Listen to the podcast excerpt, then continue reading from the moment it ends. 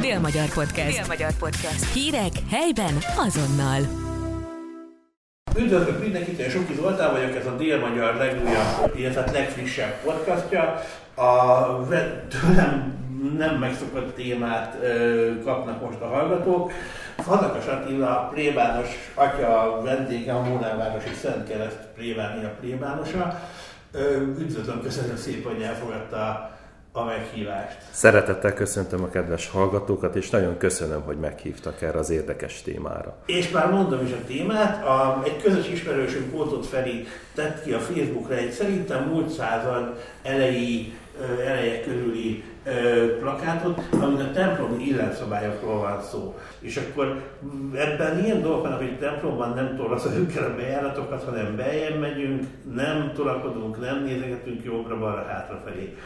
Nem imádkozunk félig hangosan, és nem beszélgetünk. Köpködni a templomban nem szabad. A, ezen kívül a férfiak helye a padok, padokban a főbejárat a jobbra, a nőké balra van, és még számtalan-számtalan ilyen ö, szabály van felsorolva, és amiért én megkértem a plébánosodat, hogy jöjjön be, az az, hogy, hogy én ilyen hívő ember vagyok, ö, viszont nem gyakorlom a vallásomat, nem járok templomba, ezért, ezért elnézést is kérek, és a, viszont sokszor előfordul a munkám miatt is, hogy, hogy, hogy, hogy meg misére kell mennem, például egy hétvégi ügyelet alatt. És feszengve érzem magam, mert nem tudod, hogy kell viselkedni. Mi, mik a, milyen szabályok vonatkoznak az ilyen emberekre, mint amilyen én vagyok például? Hogyan viselkedjünk a templomban? Nagyon sarkalatos kérdéseket tett föl szerkesztő úr nekem. Valóban, mint lelkipásztor, ugye lelkipásztor egészen fordítva találkozik a közösséggel, mert a közösséget mi szemből látjuk, addig, amíg a közösség egymást tulajdonképpen hátát nézi. Így nagyon sok mindenben látjuk azokat, amik eltérőek. Először is, amikor a templomba készülünk, teljesen mindegy, hogy milyen alkalom lesz, a templomhoz illő öltözék. Ez egy nagyon fontos.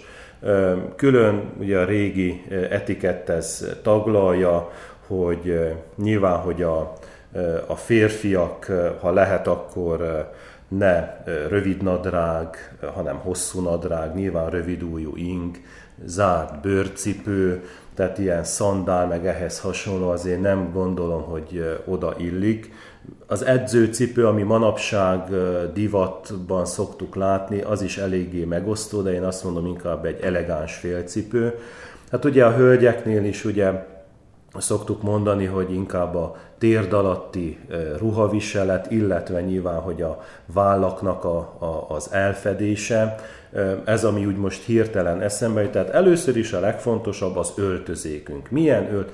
Nem a, nem a pap miatt, hanem a jó Istennel találkozunk. És nyilván, hogy az alkalomhoz illő, elegáns öltözék, mindig nagyapám jut eszembe, aki egy egyszerű székelyember volt, négy osztályt végzett, de amikor a vasárnapi szentmisére került a sor, elővette teljesen mindegy nyáron is a székely csizmáját, a székely viseletét, és abba ment a vasárnapi szentmisére, meg bármilyen egyházi ünnepre.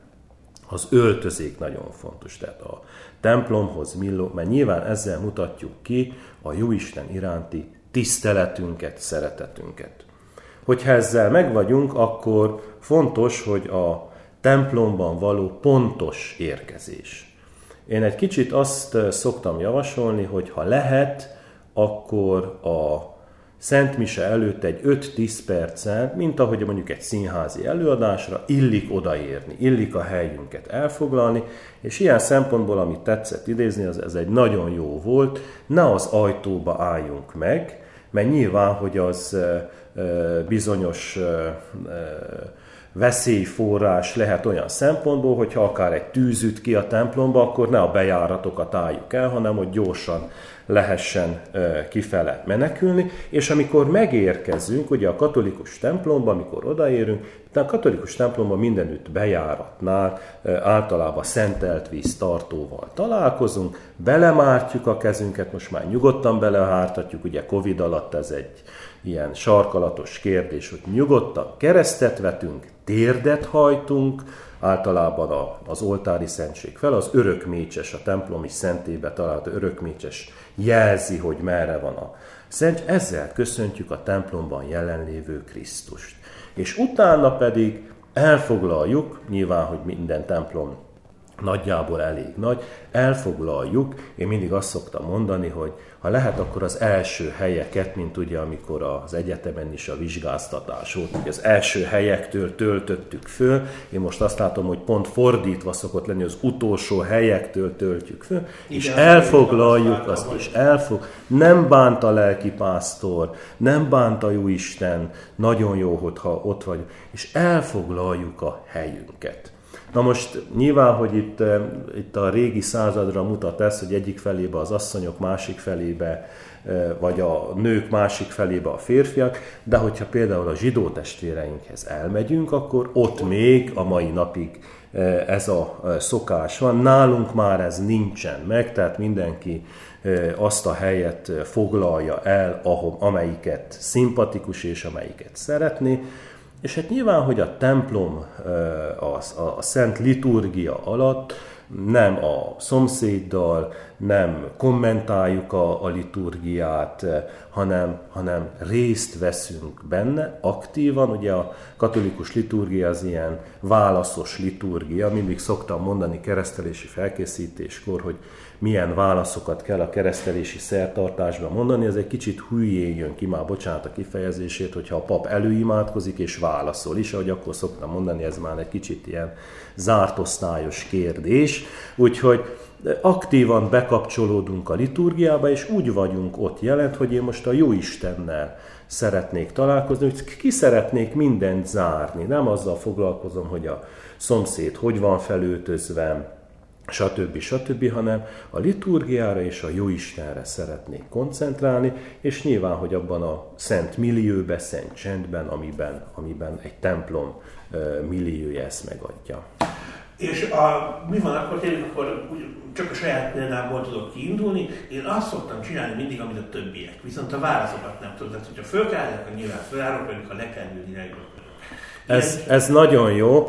Ö, általában minden templomban ö, két ö, dolog van ezzel kapcsolatban. Vagy az egész Szent Mise ki van vetítve, én a vetítés nem mindig tartom jó ötletnek, mert hogyha az nincs szépen megoldva, akkor ez elcsúfíthatja egy, egy gyönyörű templomot, vagy takarhat a vetítővászon.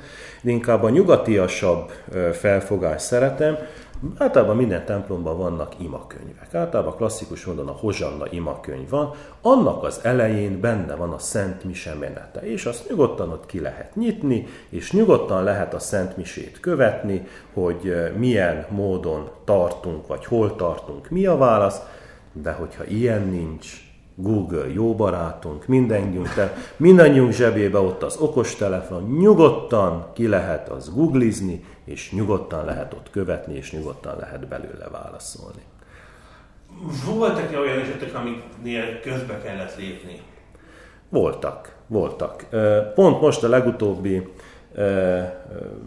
hát vasárnapi Szentmisén az egyik nagyon kedves minisztrásom, a Bátor, olvasta az olvasmányt, reggel 8 órakor van a Szent Mise, és akkor hát valamiért az olvasás közepén szegénykém rosszul lett. Valami azt mondta, hogy nem kapott levegőt. Nyilván ilyenkor, ilyenkor közbeléptünk, kivittük a sekrestjébe, ott jó kezekbe került a munkatársaimon keresztül, és más, más folytatta. Két ilyen történet még van, ugye volt olyan, hogy volt olyan, hogy valaki rosszul lett a Szent Misén, szegény Katinén sajnos ő már tavaly temettem el, félrelépett, mert éppen egy lépcsőben meg. Tehát nyilván ilyenkor, hogyha, tehát azt nyilván a lelkipásztor dönti el, hogy hát nyilván, ha olyan szükség van, akkor megszakítjuk a liturgiát, hogy ez, ezt, ezt a nehézséget tudjuk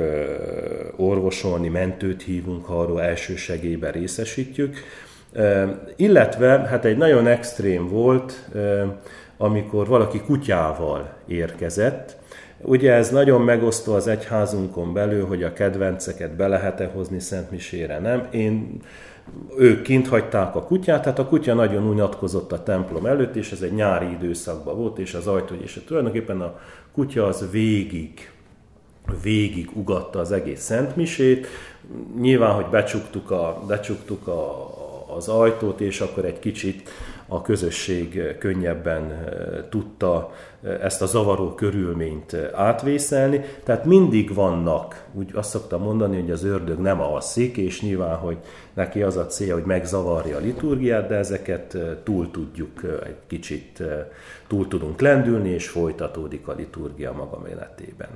És akkor ez egy idézőjelben is elnézést a szóhasználat érde hülye kérdés lesz Mit javasol plébánosul az olyan embereknek, mint én, akik hiszünk, de nem gyakoroljuk a vallásunkat? Hol, hogyha el akarjuk kezdeni, hol, hol kezdjük és hogyan? Én úgy gondolom, hogy, hogy tanulva lehet mástól nézve lehet ezt megtanulni. Hogyha sűrűn vannak ott a liturgián, akkor egy idő után meg fogják tanulni, hogy mikor kell állni, mikor kell ülni, de ugyanúgy, hogyha egy kicsit a liturgián azért átnéznek, hogy jó, akkor most állni kell, akkor tudjuk. De a telefonban, vagy akár a, a Szentmisét a, a Hozsannán keresztül követik, e, énekeskönyvünkön keresztül, akkor ott is benne van, mikor állunk föl, mikor ülünk le. Habár most az új e, ugye liturgikus reformunk, meg az új misekönyvünk egy olyan lehetőséget teremt, hogy plébániák konni is különböző módon állunk föl, ülünk le, stb.